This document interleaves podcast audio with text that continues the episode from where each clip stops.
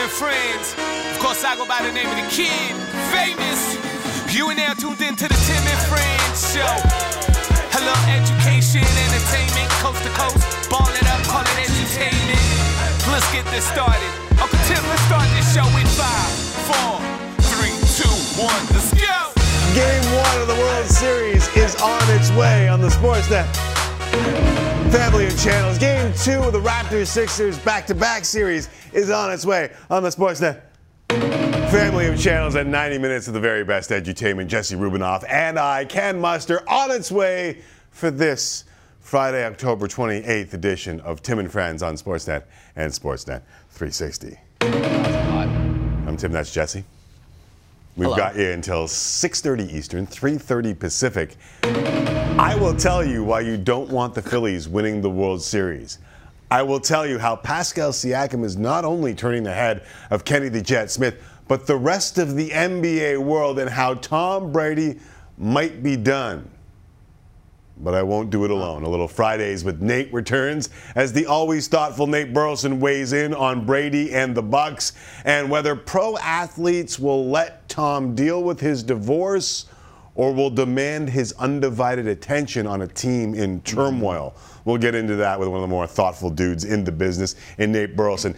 Dan Shulman will also join the fray from Houston as Aaron Nola and Justin Verlander prepare for game number one of the World Series. Two outstanding oh, stories at manager, two outstanding starting pitching, and two teams on two completely different paths meet in the 118th edition of the Fall Classic. This should be fun. And I haven't even mentioned six Canadian teams in action last night, including the Leafs, who lost to another bad team.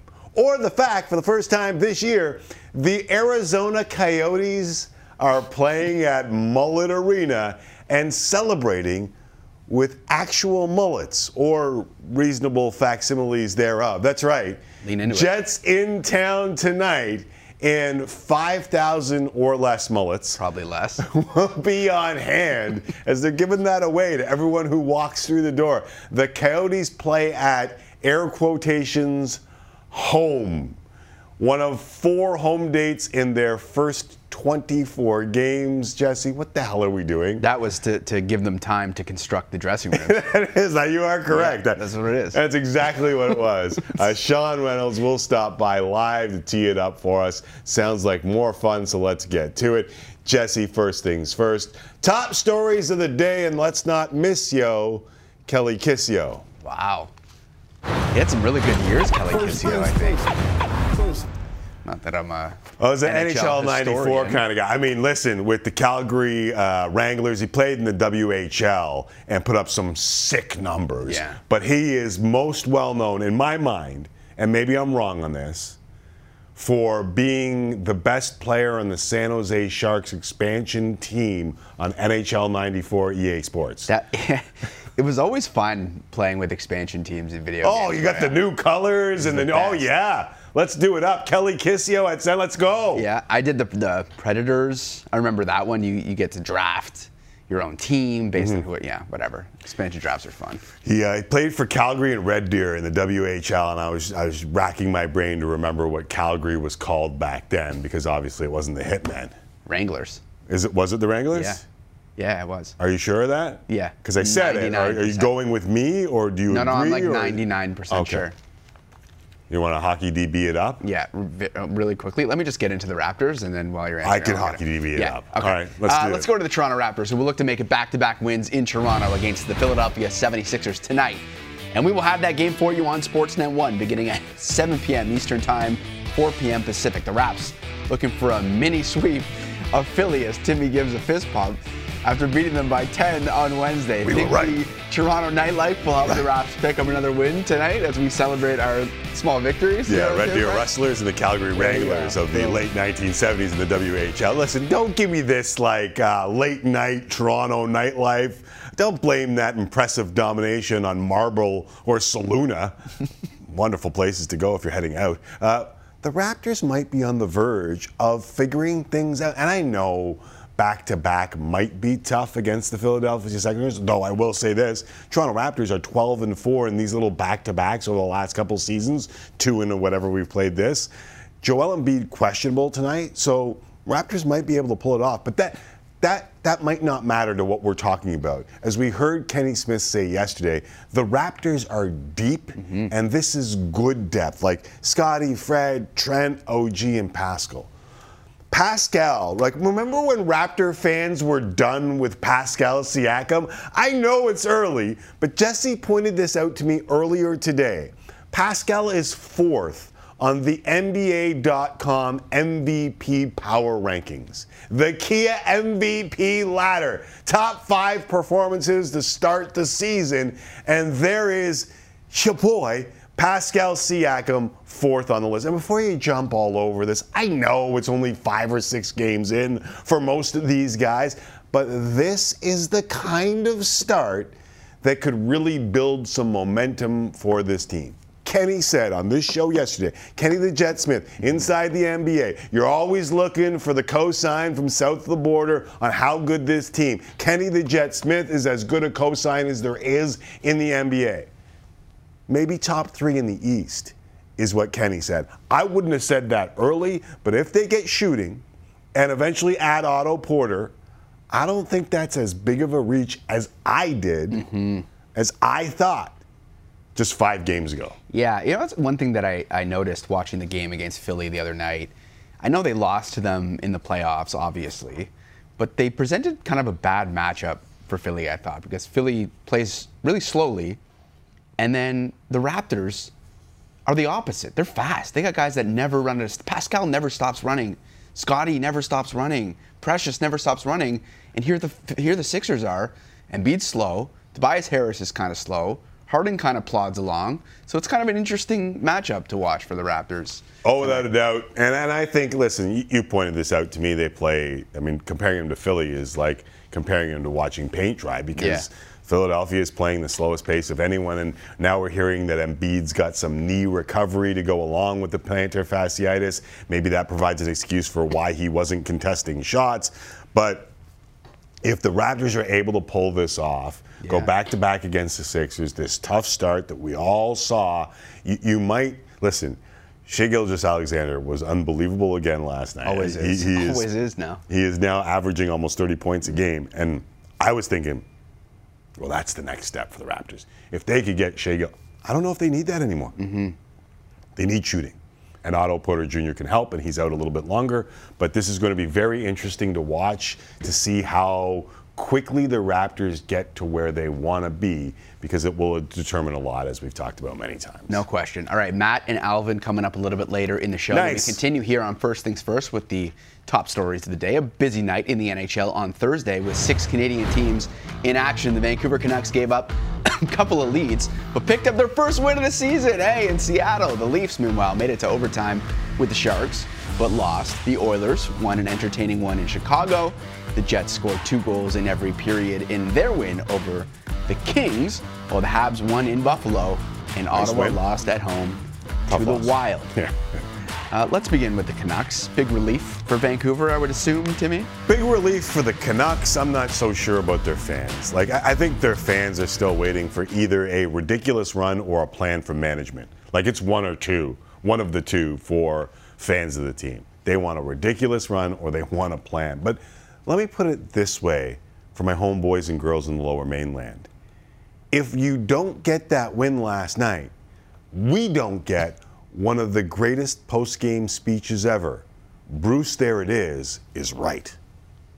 We haven't had a chance to give this belt away here, and I, well, I could give it to. I started off give it to 20 guys because you worked your ass off. And but the reason I'm just I want to give it right now to, to Bo for one reason. He won 20 face-offs and every important face-off. He was there. The penalty killing was amazing. And he's our captain. He led the way today. Let's go, Bo.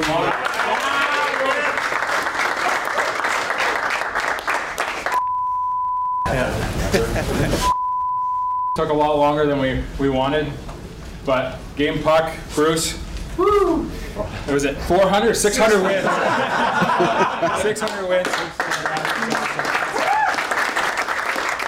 I don't know if that fixes everything, but it fixes a little bit. And Yeah. to be fair to Bruce, second fastest ever to 600 wins in the National Hockey League, trailing only Scotty Bowman. Like that's something, right? Yeah, that was vintage, uh, like HBO. Oh yeah, Bruce Boudreau there. Old school uh, barbecue sauce on Exactly. the cheek. Bruce Boudreau, by the way, that was not barbecue sauce. He called in to Tim and Sid back in the day to tell us that that was eczema and not barbecue sauce on his face. Yeah, I mean, it it felt like to me like he was he was trying to capture whatever they had going on last night to finally get a win and then try and parlay it Yeah, moving and it was kind of ugly too, and it was kind of messy too, and their defense wasn't very good Mm-hmm. again. But they weren't done with the win. Some rumors around Ethan Bear over the last couple days, and there was fire where the smoke was. Jesse Bear dealt to Vancouver with Lane Pederson for a fifth round pick. That won't solve it on the back end, but that may help it on the back No end a little bit. So the Vancouver Canucks do make a deal. I mean, the Toronto Maple Leafs were in on that, or at least if you listen to the rumors,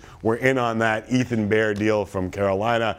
Vancouver goes and gets them. Both of them could use something on the Why, back why would the Leafs be? Is it maybe because they're struggling defensively a little bit? Uh, fresh off a listless game in Vegas, the Leafs lose to the Sharks in San Jose. Uh, what are we to make of these Toronto Maple Leafs at this current point in time? Yeah, I, I, I saw all the tweets as you did Mm-hmm. about them playing down to their competition. I get their four losses came against teams that missed the playoffs last year, uh, and I've been yelling that this team's inconsistency when it doesn't really matter bleeds into their inconsistency when it really matters. But did I hear Auston Matthews? start to address that last night. And I know that you're struggling with the cough that is left over from the COVID, and I appreciate you powering through. But if you can stop coughing for one second and listen to Auston Matthews, and whether or not he may have started to address that issue here.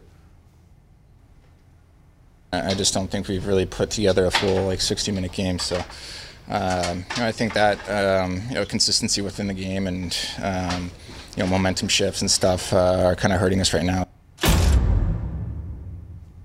Yeah? Yeah. Obvious? Like, it's, it's about time they started addressing it and talking about it because they stink right now. I, they stink right now. Okay. I get there's consternation and there's Barry Trotz talk, and Steve Dangle wants to talk to the general manager, which I thought was a good tweet last night. Not the manager, but the general manager. Uh, I have a question for they stink right now and Leaf fans who say the exact same thing. So I'll pose it to you, Jesse, but I'm posing it to Leaf fans. Is their defense good right now? No, no question it's not. Are they not playing an AHL goalie and an average AHL goalie at best? Mm-hmm. Like I can give you Erik Källgren's numbers from the AHL. They're not good in the AHL. What the hell did you expect? you don't think he was the problem last night. Like the the the issue watching this team is that they do not play for 60 minutes. They have scored the first goal in two of their first eight games of the year, and it feels like it's the same old story where they think they can rely on their talent and they wait until the final 10 minutes of the game, and oftentimes it's too little, too late. Okay, but this one was a little bit different. Was it not when they get uh, two penalties, go down two men, and the Sharks score two goals on that two man? Yes, yes, but th- it's not like they were dominating the Sharks in any way, shape, or form. And this is a team where, coming off the loss in Vegas, you expect the response. And right off What the about their you history would tell you that they are going to provide a response? No, I, I, I, I know. and that's what like I feel like I have I have post concussion syndrome It's the same thing. by banging my head Yeah. against the wall and saying the same thing. Every Here- year. Here's my bigger question. When they get healthy, how much better is the defense and the goaltending? Because this is this is where Leaf fans are. I feel like they think that they've got the same team that they've had for the last couple of years, and I don't think that's the case. I think their defense is weaker than it's been in the past. Mm-hmm. I hope Jake Muzzin comes back quickly. I didn't like the way Mitch Marner was talking about Jake Muzzin's injury when it first happened. Mm-hmm. And I think that this team just isn't constructed all that well. Will their talent be able to drag them out of it? Maybe. Probably. But that but that's the wrong way to go about it. Now, I, I've seen teams mm-hmm. that have one line win. Right? Like we have seen it in the National Hockey League before. You need to play really good defense for that to transpire. For the Boston Bruins to take that wonderful top line and go to a cup, they had a goalie and they had a really good defense core. Yeah. The Leafs have neither. Maybe Samsonov? M- maybe, I don't know. But banking on that is banking on a lot. I just think that Leaf fans right now are kind of sort of delusional. And they're in a tough division, and they better get their act together and start playing 60 minutes, or they're going to be on the outside looking in. And all this, all the media gets too much, and the head coach is coming down to a, that head coach will be gone. Mm-hmm. There'll be someone else in, and I guarantee you there'll be accountability because it's art. You've already had a couple of head coaches here, and this was supposed to be the guy. So I, I just don't know what Leaf fans expect from this team. To beat San Jose, yes, but you're playing a, a- an AHL goaltender and a not good defense core. Yeah, I, there are significant roster flaws for sure, and you can feel the desperation from Sheldon Keefe. It, it, it started at the beginning of the year. We started calling out his players. Uh, okay, and after what felt like a month uh, off, the World Series begins tonight. Timmy, the Phillies and Astros set for Game One in Houston tonight. We'll get you ready for first pitch throughout the show. Then it's MLB Central at 7 o'clock Eastern, 4 Pacific. You can watch the game on Sportsnet and stream it on Sportsnet now. It's Phillies' first World Series since 2009 and the Astros' first since last season. What's the best outcome for the neutral sports fan here? The neutral sports fan, what are we looking for? You still can't talk, eh? Are you okay? I'm having a difficult day today. you, you are having a difficult Yeah. day today. Can, can I get you something? No, no, I'm- I'm Do you need any halls with Mentho-Lyptus? I, I have I have it all. Do you need any certs with Retsyn? It's just- just time, Just- unfortunately. you just need time, It's yeah. some love, and maybe some rest. I'm Sorry that I'm sorry that this is happening. No, you don't be Feel bad- sorry. feel bad. This is like this is like Tom Brady. This is real life, Jesse. Mm-hmm. Sometimes it gets in the way of our production, and that's fine. I'm okay with it. Um, what were you asking me again? Oh, the neutral Phillies fan. Yeah. Astros? They, uh, I think the Phillies crowd will be something to watch. I think Dusty Baker getting his first World Series after so many. I mean, he would be the oldest man to ever win a World Series, and it would be his first after being there year after year after year. Uh, I would suggest to you though that we want the Houston Astros to win. And that's because uh, one of the associate producers on the show, Neil Mattias, pointed out to me oh. through Forbes Yeah. that if the Phillies win, we're getting a recession. Like, what the hell is this? Philadelphia's last four World Series wins. First two won by the Athletics when they played in the city, and later won by the Phillies coincided with the recessions. The Athletics in 29 and 30 came in the early stages of the Great Depression, while the Phillies' 1980 win came amid the energy crisis fueled downturn, and a 2008 title hit during the worst of the Great Recession. Yeah.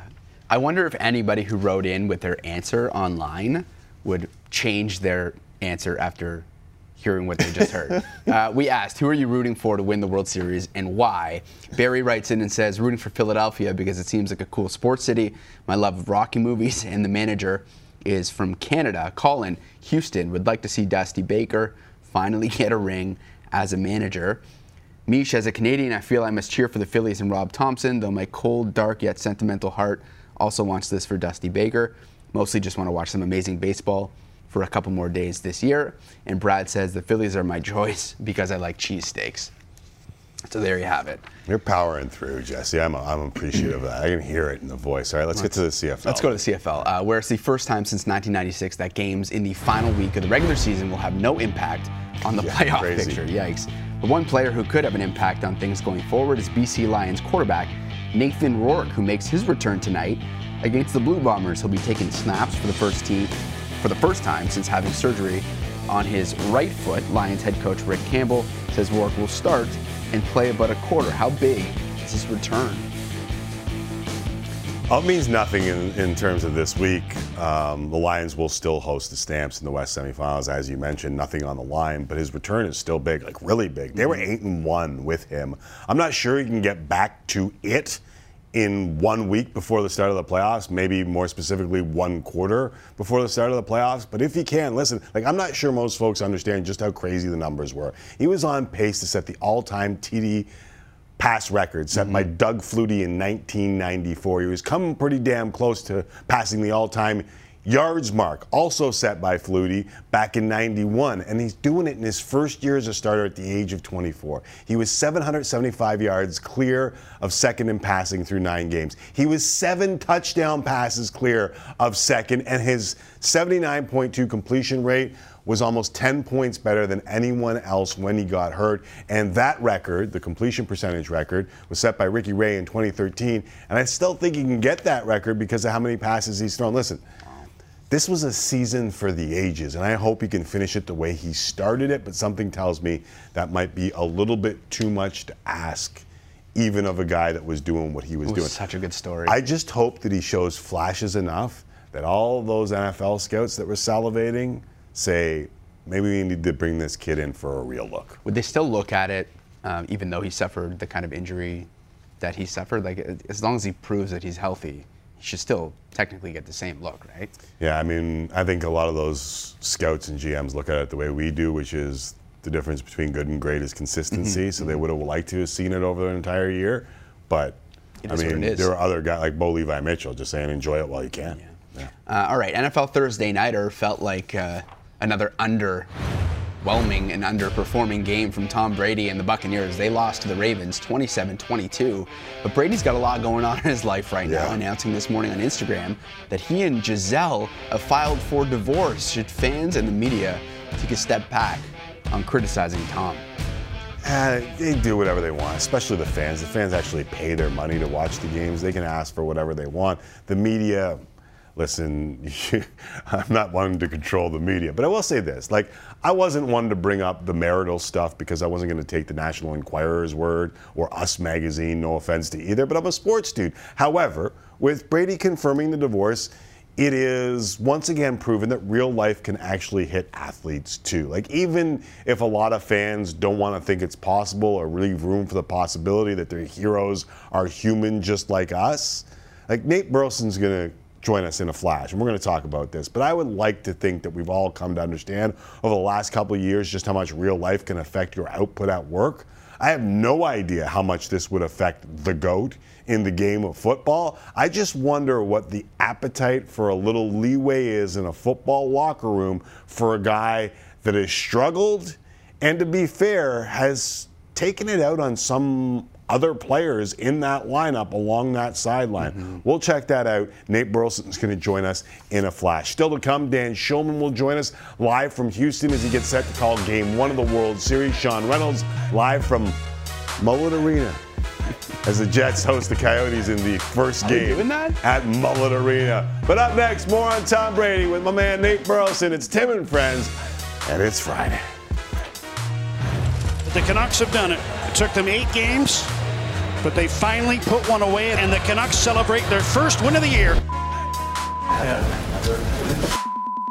Took a lot longer than we, we wanted, but game puck, Bruce. Woo! It was at 400, 600 wins. 600 wins. And everybody's pointing the finger at Tom Brady. Just uninspired, flat, not on the same page. uncharacteristic errors out of him that we never, ever, ever see, and I don't know what's happening. You know, I think we struggle pretty much at everything.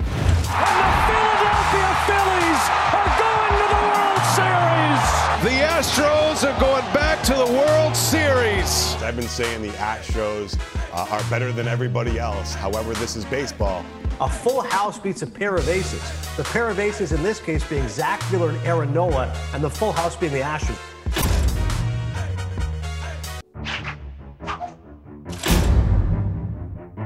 Everybody's pointing the finger at Tom Brady. They've lost four of their last five games. Everything that's happened up to this point, forget about it. We can turn this thing around, and if anybody can do it, it's the GOAT.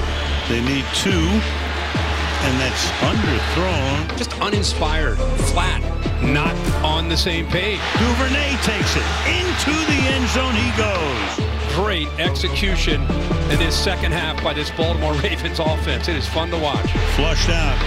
Brady Has it batted and incomplete. They got away with one here. You can see how frustrated he is about it. The problem is they're self-destructing. This is too talented of an offense to execute and look the way they are. Tom Brady, three-game losing streak, first in two decades. They were humiliated and embarrassed. Uncharacteristic errors out of him that we never, ever, ever see, and I don't know what's happening. You know, I think we struggled pretty much at everything. Struggled red areas, struggled third down, struggled one game, two-point plays, short yardage, backed up, and did good offense football. It has been an eventful 24 hours for Tom Brady. It's been an eventful eight weeks for Tom. Hell, it's been an eventful 45 years for the GOAT. But over those last 24 hours, not only is he two games below 500 for the first time in his career, but he also announced his divorce from Gisele on Instagram earlier today. Now, as I said earlier, we often treat athletes like superhumans, but real life affects us all way more often than many of us let on, and football players are not immune to this. As we bring Nate Burleson in for a little Fridays with Nate. Welcome back, Nate Dog. How you doing, man? I'm good. What's up, baby? How you doing, my brother? I am doing very well, very well. And I'm not, I'm not trying to get into the nitty gritty of a divorce. Uh, Tom Sure. Brady asked for privacy, and I'm gonna give it to him. But to me, the real life aspect of football or any business as competitive as the NFL is is very curious to me. You, you've lived that life. How hard can something like this be in that locker room? it can be extremely difficult. Um, it's the elephant in the room, you know. And, and I'm I'm with you. Listen, I I don't take the personal approach when we're talking sports. You know, we try to separate the two X's and O's from what's going on off the field, off the court. Um, and you're right. We do look at athletes as superhumans, but we also look at their personal lives like our own personal soap operas.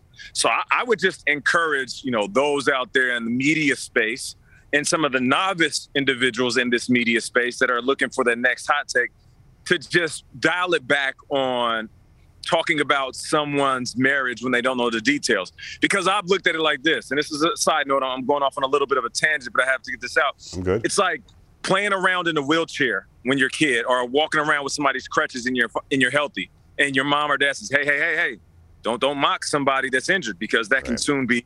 So I feel like it's the same way when it comes to somebody's relationship. Now, getting back to the question, yeah, if somebody's dealing with something off the field and then you come into the locker room and everybody knows about it, even if you say to your teammates, "Give me privacy," it's hard not to because this is your family. Now, you might be going on going going on there might be something going on with your family at home but your family away from home is just as concerned. Um, but when you look at tom i mean i had a take this morning that tom should have retired and you know there was a little bit of a gasp in the room listen i spent 20 years telling everybody he's the greatest agreeing with everybody else saying he's the best ever saying that tom brady should be up there with with you know michael jordan and, and ali and he is going to be remembered forever because he's a living legend but we can be realistic and say this season isn't it, and, and that he should have walked away, and that, that he had the greatest walk off in sports history in the palm of his hands. Going to Tampa, bringing a team from obscurity at the time, winning a Super Bowl, and then walking away after that, like that was it. It doesn't get any better. But he decided to come back. And not only are they out of rhythm, not only do they seem like they're gassed collectively, just as far as their hustle and their grit and their enthusiasm to chase a Lombardi, but he looks a little old. And it's okay when you tell somebody that a dude in his mid 40s looks a little old. he, he listen, Tom Brady has never been a threat to run. He's never been athletic, but you know, the the the sixth sense, that that spidey sense that he had to be able to slide up in the pocket, to be able to feel a dude coming by by by his shoulder and then slip up and then hit a receiver. Be able to go through his progressions, slide out the pocket, slide back in, and then make a move and then deliver the ball downfield to a receiver running a secondary route. It seems like even that that has gotten a little bit like Yeah. it just it, it just got a little bit slower. So um, this looks like the end of the road. And here's the thing: it's not like he's playing garbage. He's still one of the better quarterbacks in the league. Is he the best? No. He spent 20 years being it, so it doesn't matter if he is or not right now. But I, I as an athlete and as a fan, it's okay for me to say I loved Michael Jordan with the Bulls. Right. With the Wizards, that just wasn't my thing. But you know what I'm saying? I know exactly what you're saying. And I've had this this long running theory that I in the business where the thing that makes the great the greatest is also the very thing that makes the greatest hang on. Whether it's Muhammad Ali, whether it's Jordan with the whiz, man, I was a Jerry Rice guy, and that work ethic, those stories of him running in the sand uphill while these kids couldn't keep up, also left me with Jerry Rice with Tim Micallef cornrows that started in the middle of his head. Okay? Yeah. It, it, it, made you feel some type of way when he was with the Broncos and the right, Seahawks. Right. Because your mind couldn't let go of him in that Niners jersey. Correct. And, and, and at the very top of the game. So do you think mentally, even with all the stuff that Tom's been through right now, because I'm with you, like if Tom walked away right now, it wouldn't change my opinion that he's the GOAT. He's still the right. GOAT. And right. so, is there any chance that you could see Tom Brady walking away? I believe so. Yeah. I believe Tom is seeing where the league is going. And by that, I don't think Tom will ever concede and say, "Oh, these other guys are better than me." That's not that's not Tom. But I, I do feel like Tom is realizing what I've been told my entire life as an athlete. As you get older, your competitors get younger and faster and hungrier. You got to imagine the dudes that he's playing against are fresh out of college. They're the fastest, most athletic football players that the league has seen. And that's happening year after year after year. Not to mention, these dudes are hungry. They are starving because they're not only are their ribs touching financially, but they are hungry to go out there and make a name for themselves. So as Tom continues to age, just like the rest of the league, his competition, those defenders, those D linemen, linebackers, safeties, and corners, those dudes are young, fast, and fiery. So I, I don't believe Tom is looking at this year after all of he all that he has accomplished, mm-hmm. getting hit. Not to mention, here's another number we heard the other night. He now leads the NFL in sacks. sacks yeah. NFL history. Now, of course, he played forever. That's bound to happen. but what what does that say though? Right. Over the course of 20 years, Tom has been sacked more than anybody. That also means he's a little banged up. He's tough. He's immortal. But I know he has to be a little sore in the morning. I just say, Tom, bro, you gave us everything that you could. We loved you for that. Thank you so much. Go ahead and take that $300 million that uh, Fox is giving you to sit up in the booth and create some content, launch a production company, make some movies, do some acting. Bro, we're waiting for you. Come on to the other side, man. I'm, just like Adele. Hello from the other side. All right. So one more follow up on this, and then we'll move on. And like, there were times when Amazon gave us the 337th close up of Brady's reaction where he just looked lost. And I was talking about all of the teams that have had turnover or injuries on their offensive line last year and this year. Bucks struggling. Justin Herbert, superstar on the rise. His O line decimated, and he looks average. Matthew Stafford, turnover on that offensive line. Looks. Re- is there any chance that Tom could figure this out in that weak division, or is that part of the equation that makes you think maybe even now is the time to walk away? Yeah, I, I don't think that they're going to have this miracle of a comeback. Right. I mean, you know, we've talked about this over the last few years. In the beginning of the season, you're figuring out who you are, especially nowadays when teams don't play many of the starters in the preseason. But towards the middle of the year, you are who you are becoming. Like this, this is this is their identity. Um, yeah, can they improve? Of course, and they may clip off some of the things that I've said over the last couple of weeks and say, you know what, they got us, they got us counted out, but but we're gonna we're gonna make. There's all of these reasons: injuries, Tom Brady being a little bit older, them not having a rhythm. Oh, and not to mention one thing we're not talking: Bruce Arians. Bruce Arians, yeah. their coach, he decided to walk away. So maybe he even saw like, why would a guy after winning the Super Bowl decide to walk away and go up in the booth? I know he said he had a lot of things that he was dealing with too with his health, but I, maybe he saw the writing on the wall. Yeah. You know what scares me, Nate, is that we could end up with eight and nine Tom Brady limping into the playoffs and getting like Kirk Cousins in the second round or getting Jimmy G and and make it and just finding some way to make it all work because he's done it a million times before. But I may be with you. I, I think the initial take that you had this morning, I would have no worries if he just walked away. All right, I, I mentioned figuring it out. Aaron Rodgers and the Packers have lost three in a row to the Giants, the Jets, and the Commander. And my guy said going to Buffalo might be the best thing for his team. Do you believe that? Have you, have you ever uh, have you ever had medicine when you were younger and your mom like it's not that bad and you take it and you're just like ah that is disgusting. Like you know i feel like aaron rodgers was telling us hey this is the medicine we need to get or get ourselves back on track. And i'm like bro i don't think this is that type of medicine. It's not going to take what you think it's going to taste like. Um, I, I don't i don't see it. Um, this is a packers team that in their losses have given up close to 27 points and they're going up against a team that puts up 440 total yards a game. That's number one in the league on the air and in the ground. The, the only way that I could see the Packers beating the Bills is if they if they put Josh Allen in a bind, force him to turn the ball over, and two guys have a terrible game. Gabriel Davis and Stefon Diggs. And that's too many things that have not has not happened for the Buffalo Bills in one game. So um, the Buffalo Bills are rolling. They look as good as anybody, and this is going to be an uphill battle for the Green Bay Packers. Earlier this week, uh, Aaron Rodgers was grilled by reporters for his public criticism of teammates, and Rodgers said, People in this society have a hard time hearing the truth. And well, I tend to agree, Nate. Great ability, accountability for professional football players, especially young ones. Is there not a time and a place aspect here of when you call out your teammates?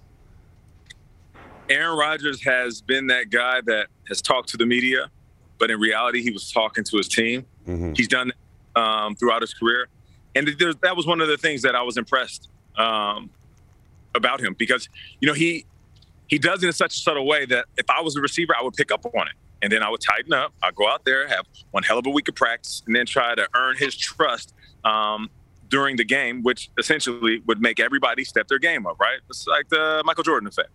But there is a time and place um, because, you know, when you start calling out your teammates and you as a quarterback haven't been perfect, then all of a sudden it looks like you're pointing the finger, but you're not realizing you have three pointing back at you. You know, we as fans, sometimes we just want you to be straight up. You know, you don't have to be, um, you don't have to beat around the bush because you're saying, well, you know, people in society have a hard time accepting truth. Why don't you just get up there and say, hey, listen, as a team, we got to play better. I'll raise my hand first. I'll do my job as the quarterback of this team and the leader of this team to have a meeting with my guys. I don't need to tell you what we're talking about, but we're going to have a team only, no coaches, heart to heart coming to Jesus moment. Don't do all this slick talk and drop these these subliminals in front of the media because if there is a teammate or teammates that might hear that or read that that aren't feeling that, then what happens to that relationship? It's fractured. And sometimes it can't be recovered. As we're seeing, we see that. We see that with some of yeah. Aaron's old teammates. We see that actually with Richard Sherman and and Russell Wilson. Some teammates that we thought were super cool, all of a sudden we're finding out years later they never got along. And that's because of moments like this where stuff has been said or done and they just never recovered. Right. We'll see if they recover. Uh, that's a tough three weeks for the Packers. They're going to have to figure things out, just like the Bucks are going to have to figure things out. Listen, last week when I let you go, I was listing off all the shows that Nate Burleson does, from CBS Mornings to the NFL on CBS to Nickelodeon Slime Time, Good Morning Football. But you ain't the only Mr. Worldwide. I want to play you a clip from Amazon's post game show with Lamar Jackson. And look who else is worldwide, Nate Burleson. So Lamar, last last time uh, Tom Brady lost three games in a row, you were five years old. How, that age How crazy is that? look at look at the, that's you at five years old, right? That's crazy. Hey, a little Timmy friends. Hold up, wait a minute. Hold up, wait a minute. Huh? Around the world go. you, I, about, about, time they start giving you respect you deserve around the globe. Tell man. the man down. Hey, uh, cut the Bezos, cut the check. Bezos already stole your drip. I mean, you was the sexiest bald head until he came along. Me? uh, Nate, uh, we couldn't do it without you. Thank you for helping me separate my shoulder, patting ourselves in the back. Brother, love you, man. Dude, Nate Burleson, uh, Fridays with Nate, and Mike Torchia, who came up with that Brilliant. tweet that ended up on the Amazon broadcast. Uh, we'll give our picks against the spread and against SN Bets next, right here on Tim and Friends. One was a World Series too. We're a little over halfway there, and we are living on the prayer. Sean Reynolds will join us from Phoenix, Arizona, or somewhere. I guess it's Tempe now, where they're playing at Mullet Arena for Can't the keep first time. The Jets and Coyotes. We introduced the Mullet era to the NHL with Sean Reynolds a little later on. And also, I don't know if you know this, but there is game number one of the World Series coming your way tonight on Sportsnet. Dan Shulman will join us from Houston. Astros, Phillies, game number one coming up. But as mentioned before the break, it is time now for our picks against the spread. Jesse Rubinoff, I and Kevin Mickey struggling a wee bit. Six and eight against the spread through seven weeks of action. We will begin week number eight with a pair of picks. One from me, one from Jesse. I'll start it off. And uh, this is an interesting one, Jesse. I'm taking Tennessee minus two and a half in Houston. And I know there are those out there saying, hey, Tim, Ryan Tannehill is questionable. I know. They've won four in a row. The last three, here are Tannehill's totals 137 passing yards, 181 passing yards, 132 passing yards. So if it's the man out of Liberty, Malik Willis, so be it. Give me Liberty or give me, well, a win. That's all I want. I'm not going to say death. Uh, Titans minus two and a half at Houston. Yeah, it feels like it's a Derrick Henry, another 30 carry game should be enough for him. Yeah, but I wouldn't be surprised if they unleash Willis in a game like this, if he does in fact play. Um, you can be honest too, like you are carrying us a little bit to start the A year. smidge, but I, as I as I learned last year, it's not how you start, it's how you finish. Because Right. I was red hot out of the Right. gate last year and then got ice cold. So I will not I will not pad these one game over 500 stats. Well, th- there's this there's this big narrative out there that the reason Kyler Murray isn't playing well is because of Call of Duty. Mhm. And, and I do have to point out that Neil Mattias did tell me that Call of Duty is released this weekend, so there is a chance that Kyler spends too much time playing Call of Duty and not enough time watching film and getting ready for the Vikings. Mhm. But all that being said, I really enjoyed what I saw from Kyler Murray and DeAndre Hopkins last week, having Yep. him back, security blanket. We've talked about that a lot, the dynamic between quarterbacks and their top receiver. There's a lot of trust there. And I think the Vikings, despite their very good record, five and one, Mm-hmm. I think they're a little bit a little bit fraudulent, and I don't think that Kirk Cousins. I know Kyle Brandt had him as his MVP pick, but I don't think he's him at the moment. Right. And uh, I think they could fall a little bit. Uh, SN Bets is uh, calling their Sunday a Bing Bong Sunday, and I love it. They've good. got the New York teams Giants plus three at Seattle, Jets plus two and a half, home to New England. Both New York teams, Bing Bong. So we're all tied up six and eight. SN Bets Collective, that is the community placing the bets for them Giants. against Jesse and I. And by the way, Jesse, I do believe the Ricola is working over there. Yeah, I'm- feels I'm- like you're kind of settling in a little bit. Have it in. Uh, I know, in your mouth yeah. as we speak. Yeah. I mean, that might be rude for national television, but I'll take it given what you struggled through in the first hour of this show. We don't. Um, we can't like discuss their their. We're tied, so it's not like we can criticize their bets. Mhm. But the the Jets one is interesting considering Bryce Hall is no longer going to be a Breece Hall, not Bryce Hall. Yeah. Breece Hall. But I feel like that is calculated in a two and a half spread. Do you not? And, and Like they're plus they have a good two and a defense half at home. Yeah, they have a good defense too. But can Zach Wilson be the guy? Because a lot of the season has been Joe Flacco. Yeah. And Wilson hasn't looked great since he's come back. Yeah, and Hall's been a real home run hitter. Hall's the type of guy that you have to game plan for. Mm-hmm. I don't know if they have that without him. Yeah. James Robinson respect. they added during the week, so Yeah, we'll Michael. Carter Jr. is probably going to get more carries, I think, but uh, it'll be real interesting to see. So, a Bing Bong Sunday against us. We have the Titans. Jesse has the Cards, despite the video game drama going on this weekend, which we know a thing or two about when we miss time uh, with COVID. I spent yeah, a lot of time I play a little video games. Fortnite. I'm gonna be honest with you. Yeah, Very good. I'm getting pretty good at it Are too. you? Yeah, Really? I am getting pretty good at it. I'll be honest with you. People still play that, Although eh? I don't know if I can still play it because now I'm back in this. All right, uh, World Series game number one coming your way tonight in Houston on Sportsnet. Dan Shulman will join us live from Minute Maid Park for a preview. Will Dusty Baker finally get his ring? Will Justin Verlander's World Series struggles continue? And is anyone outside of Houston rooting for the Astros? Pardon my French, sir, but you're an Astro. Well, the recession thing. More Tim and Friends after this.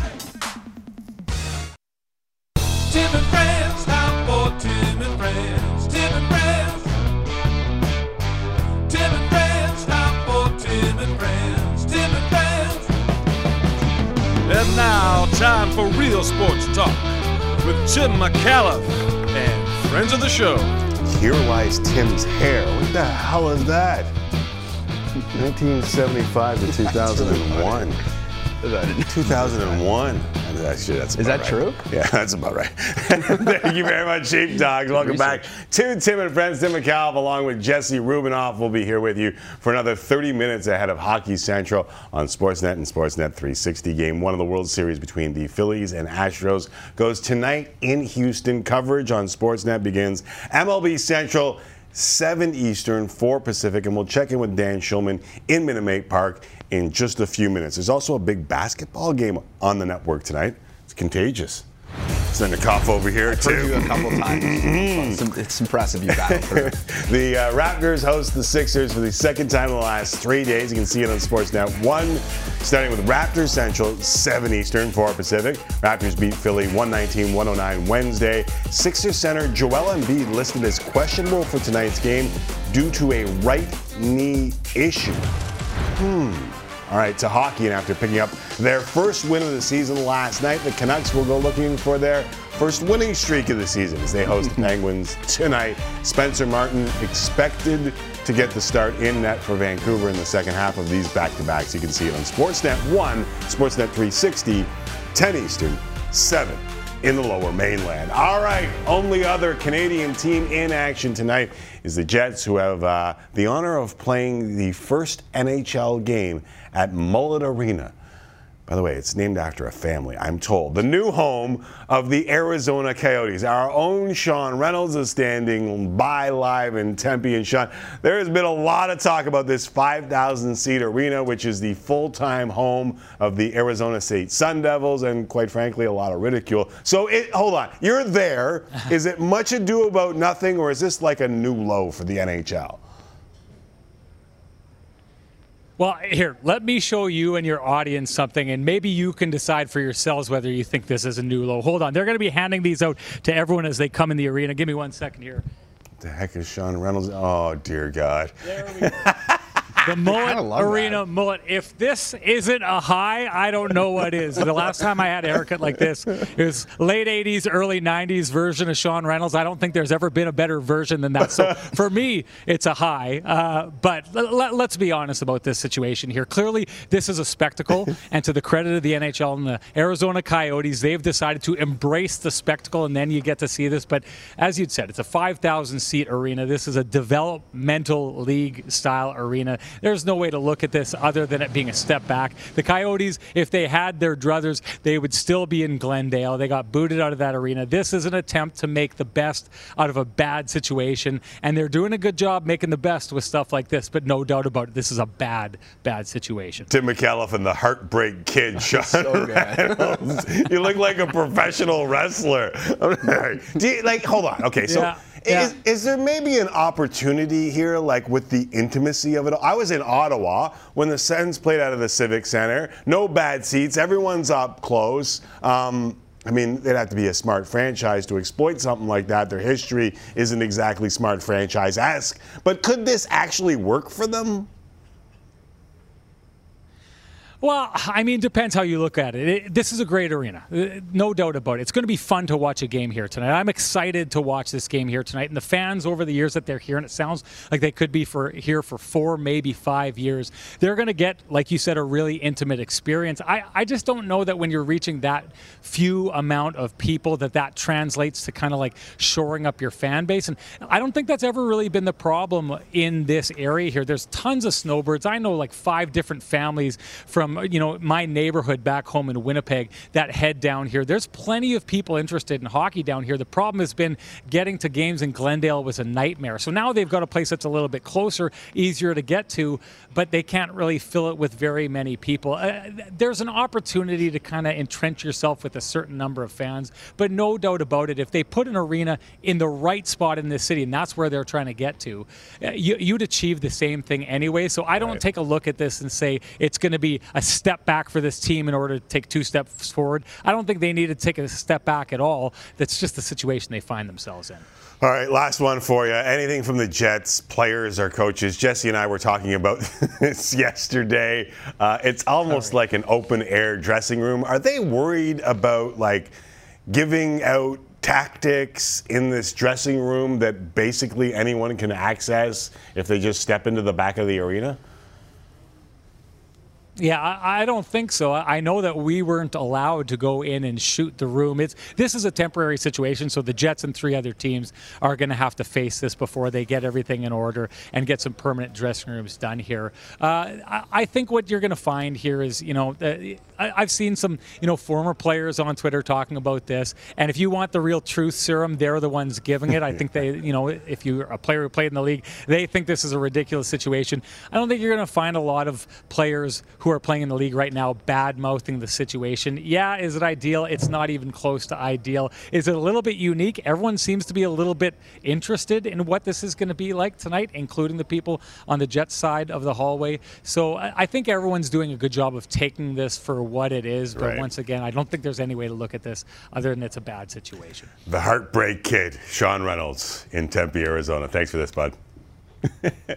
I wish I could do that. There's Sean Reynolds to baseball game one. World Series goes tonight in Houston. Justin Verlander will get the call for the Astros against the Phillies. Aaron Nola, of course, you can see it on Sportsnet starting at 7 Eastern with a special one hour edition of MLB Postseason Central with Jamie Campbell, Joe Siddall, and former Blue Jay Devon Travis.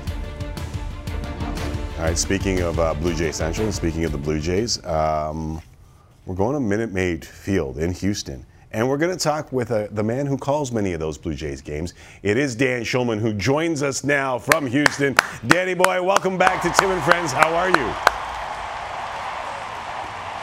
I'm good. Long time no speak. How you doing? It, it has been a while. I'm doing very good. And I also notice uh, by Dan Shulman's Twitter account that you're um, happy sad, and a little heavier because fired up for my 12th and final World Series on ESPN radio. Have loved every minute of this gig. And then you got a massive piece of what looks like delicious cake. Uh, bittersweet, Danny? The cake or, or the other part? yeah, yeah, all of it. the cake's long gone. The cake, the cake uh, stood no chance. Um, sure, this has been a fantastic thing. I mean, I mean, one of my favorite things that I've ever done in my career, and I'm getting a lot of feedback. If I sound silly, guys, I'm sorry. I'm getting a lot of echo coming back at me here. But uh, yeah, it is a little bit bittersweet. But you know, the truth of the matter is. Uh, you know, now that we can do our own broadcast on Sportsnet for the playoffs, I want to be home. I, want to be available for that. Um, you know, obviously, love everything about doing this job, but don't want to do the regular season for the Blue Jays and then not be available for the postseason. Right. So the fact that we are lucky that we are the only team uh, in baseball that can do its own postseason broadcast as we do them during the regular season, I want to be there. That's awesome. All right, let's get into uh, game one of the World Series. And especially for Canadians, it seems like a fascinating tale for both managers, uh, Rob Thomson and Dusty Baker. Um, well, let's start with the Canadian. I, I know he kind of downplayed being the first Canadian to manage in a World Series, but in our home and native land, it's a pretty big deal. It's a very big deal. And, and you know Rob Thomson. I mean, he's a very understated, it's not about me kind of guy. And, and we were just in there for our managers' meetings with Dusty Baker and then Rob Thomson about half an hour ago. And, and the broadcasters who will be doing the game on MLB International that you'll see on Sportsnet, Dave Fleming and Dan Plesac, were in there with us. So I, was, I walked in there and right away, you know, the secret handshake. Should I say Sarnia or Corunna? Where should I say you're from? and, and, you know, so wrote it down for, for Fleming so he could say because obviously he's broadcasting to a Canadian audience, and it is a big deal. And Rob knows it's a big deal, but Rob Thomson is not the kind of guy on the on the day of Game One of the World Series who's going to make anything about himself. It's all about the team. It's all about the Phillies. It's all about the preparation and the winning and the the run that they're on. But there will come a time where he'll reflect on all this, but he's not going to do it now. What about Dusty Baker? I mean, at 73 years old, looking for his first World Series, there's a lot of layers to this, isn't there? There really are. I mean, 55 years in professional baseball as either a, a player or a manager. I think he's a Hall of Famer.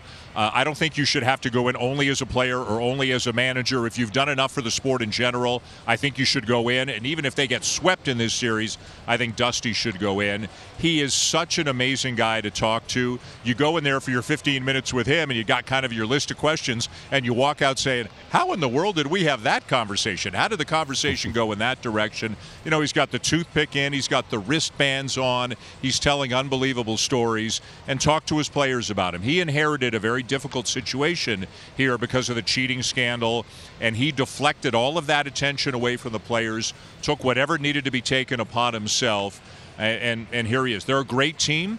But he was the perfect man for the job, and a lot of people are hoping that he can get his first World Series championship as a manager. Yeah, there are a lot of people cheering for him. Even even people who hate the Astros are still cheering for Dusty Baker. All right, so game one starters Aaron Nola versus Justin Verlander.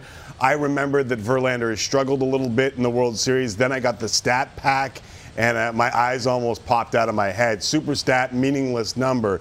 Justin Verlander, career in the World Series, seven games started. His record is 0 6 with a 568 ERA. Danny, is this a super stat or a meaningless number?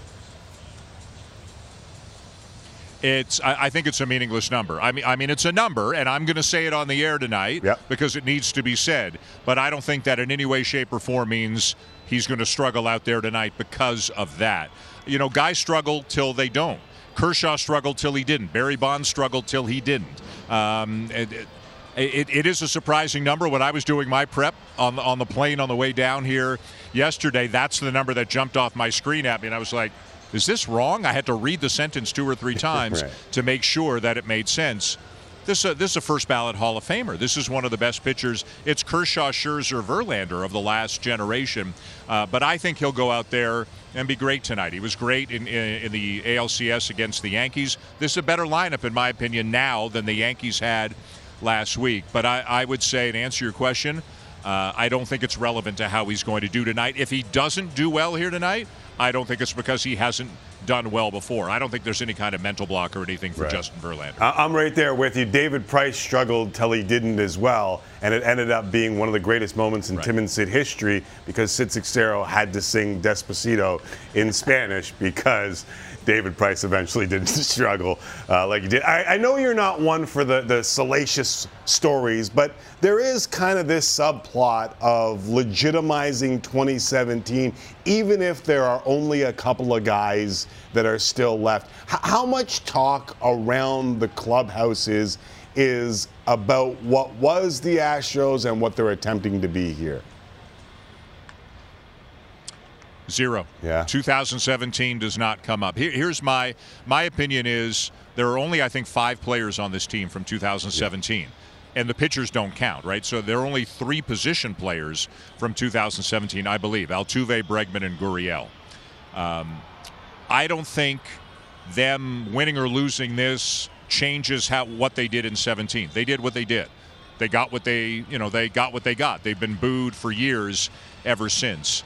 They're not doing it now. And people who hate the Astros, and I totally get it, people who hate the Astros are going to hate them whether they win or lose this series. Uh, they're not going to give them credit if they don't want to, whether they win or lose this series. But this series is being played, presumably, on a level playing field between these two teams. So as much as they did, as as much as what they did was incredibly wrong and stained the game, and, and all of that's true. To me, it doesn't really have any relevance here. And and let's not forget, they were in the World Series last year. Like this isn't Yeah. the first time they've been in the World Series since they got caught. Right? This is their fourth time in six years. So I totally get how people feel about them, but I don't find it very relevant to this World Series. Uh, you didn't crush that entire cake by yourself, did you? I mean, that's a big cake. I, I It was well. I held it close to the camera, so it, it, it there was a little bit of trick photography there. all right. But I, but You did. however big it was, I crushed it. uh, having our cake and eating it too. Dan Shulman, thanks for doing it. All right. See you, Tim. Thanks. There is Dan Shulman at Minute Maid Park in Houston, getting set for game number one, which you can see right here on Sportsnet, starting at 7 p.m. Eastern with Baseball Central postseason edition. Time for our final break. When we come back, we'll look ahead to the Sixers and Raptors round number two. We'll get you set for that World Series game number one. It's game time, and it's next right here on Tim and Friends.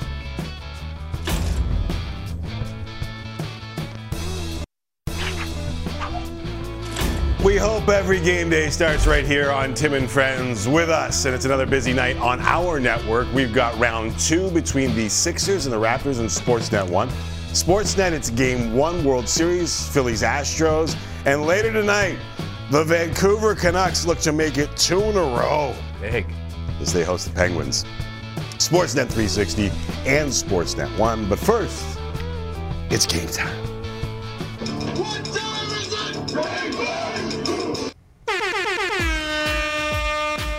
It is game time.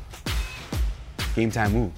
Before we hand things off to Caroline Cameron and the Hockey Central panel, let's focus in on the games you'll be watching tonight and get you caught up with everything you need to know. Let's begin with the Sixers and Raptors and check in with the guys who will be calling tonight's game on Sportsnet 1, Matt Devlin and Alvin Williams. Guys?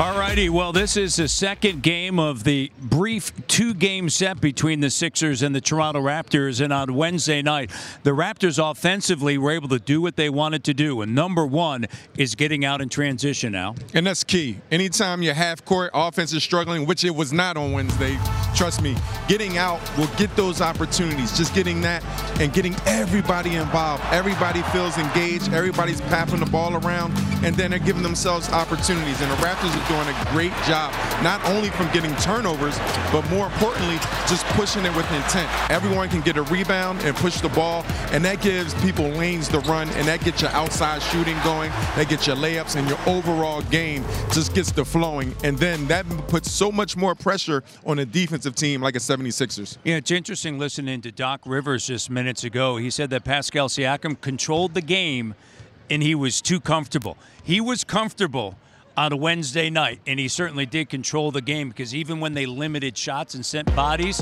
he was able to find others. And look at this company that he's keeping Of course, James Harden's a part of it.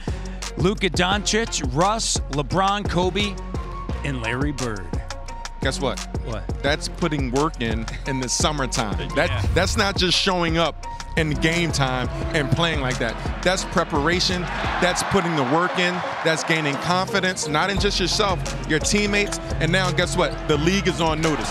So now everyone has to adjust. And you hear Nick Nurse talk a lot about manipulating the game. So you give him the basketball wherever. He can score from different positions on the floor. He's finding his teammates. He's empowering his teammates. And that's what makes people MVPs. Though when you have that type of conversation, it's not just the stats, it's the winning and how you make the teammates and everyone else around you better.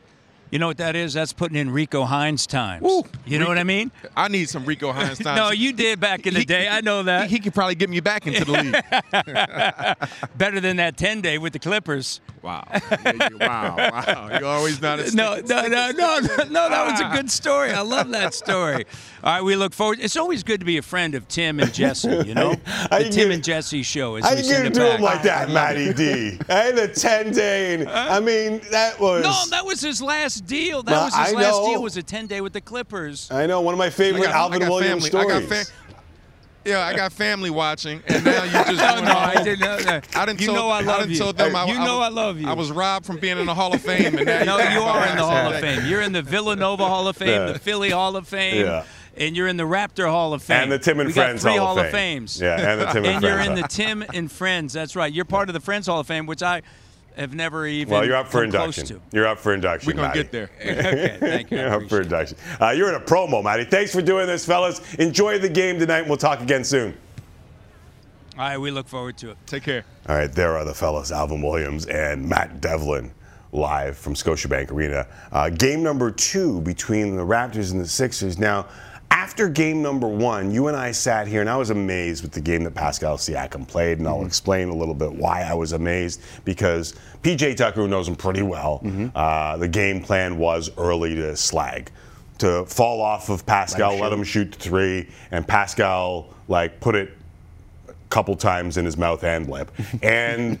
They decided, all right, let's superstar him. Let's let's throw blitzes at him. Let's double team him, and he ended up with 13 assists. So he had 15 in the first quarter. He only finished with with 20 in the game, mm-hmm. and he ended up with 13 assists because they decided to blitz him. And I thought the maturity of that game is going to be real interesting to see what Doc Rivers and Philadelphia attempts to do to Pascal Siakam for this game after they tried to throw everything but the chicken the kitchen sink at him in game one. Well, well, it potentially might be a real different look with Joel Embiid still questionable.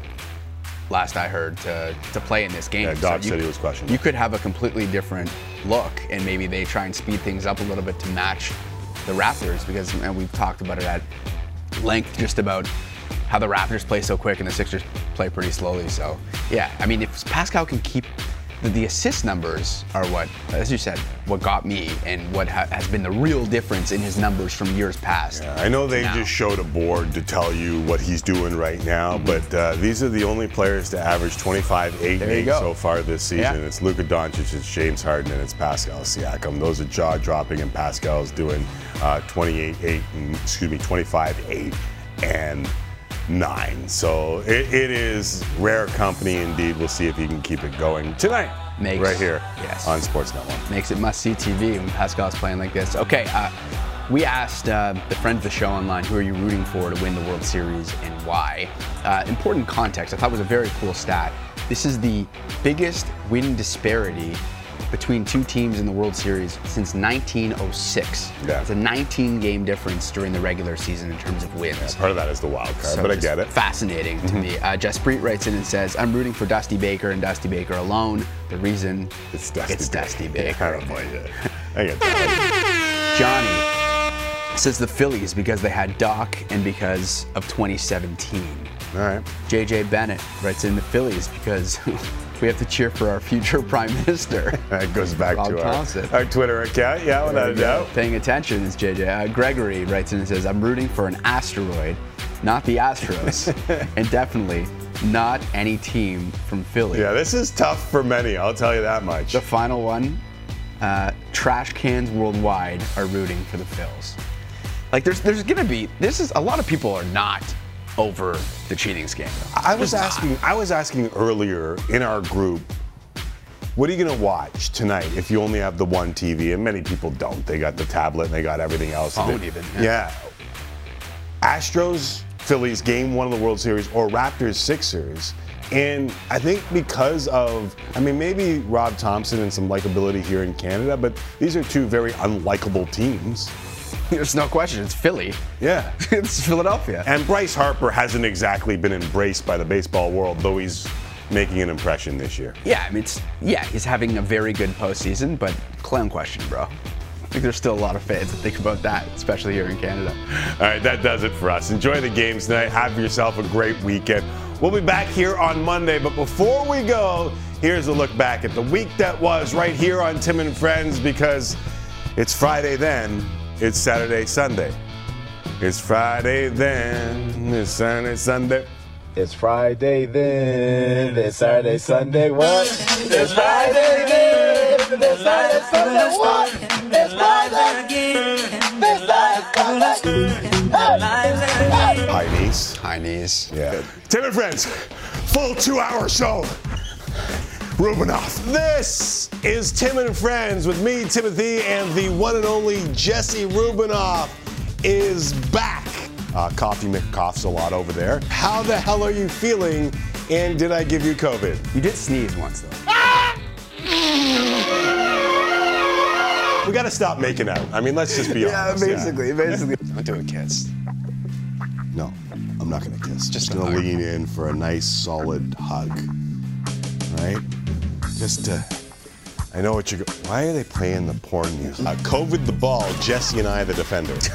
very good. you just come up with that right now. That's impressive. What do you mean? That's impressive. That's what I do for a living. That's true. I knew all along that if there was an Iron Man in the NHL, It was Phil Kessel. Good one, Randy. Good one. Phil Kessel being the NHL's Iron Man is like Steve Buscemi being named the sexiest man alive. Have you seen the suit and shoes Stewie? And no, there's Mats Sundin too. Oh, is there Mats Sundin on the side? Like a young Wo- Joaquin Phoenix in the Joker.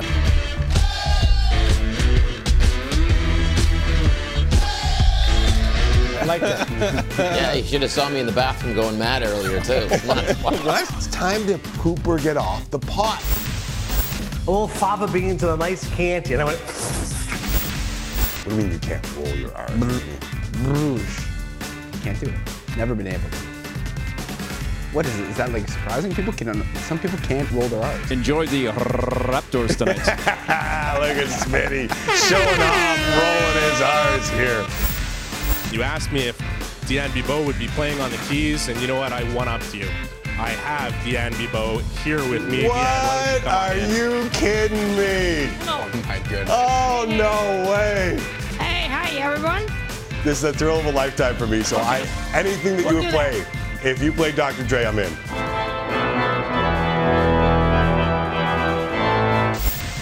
Elliot Freet, where the hell is? Are you in a coal mine, Elliot? Well, is there any chance you could go stand under that street lamp behind you? As my wife always says, the less light on you, the better you look.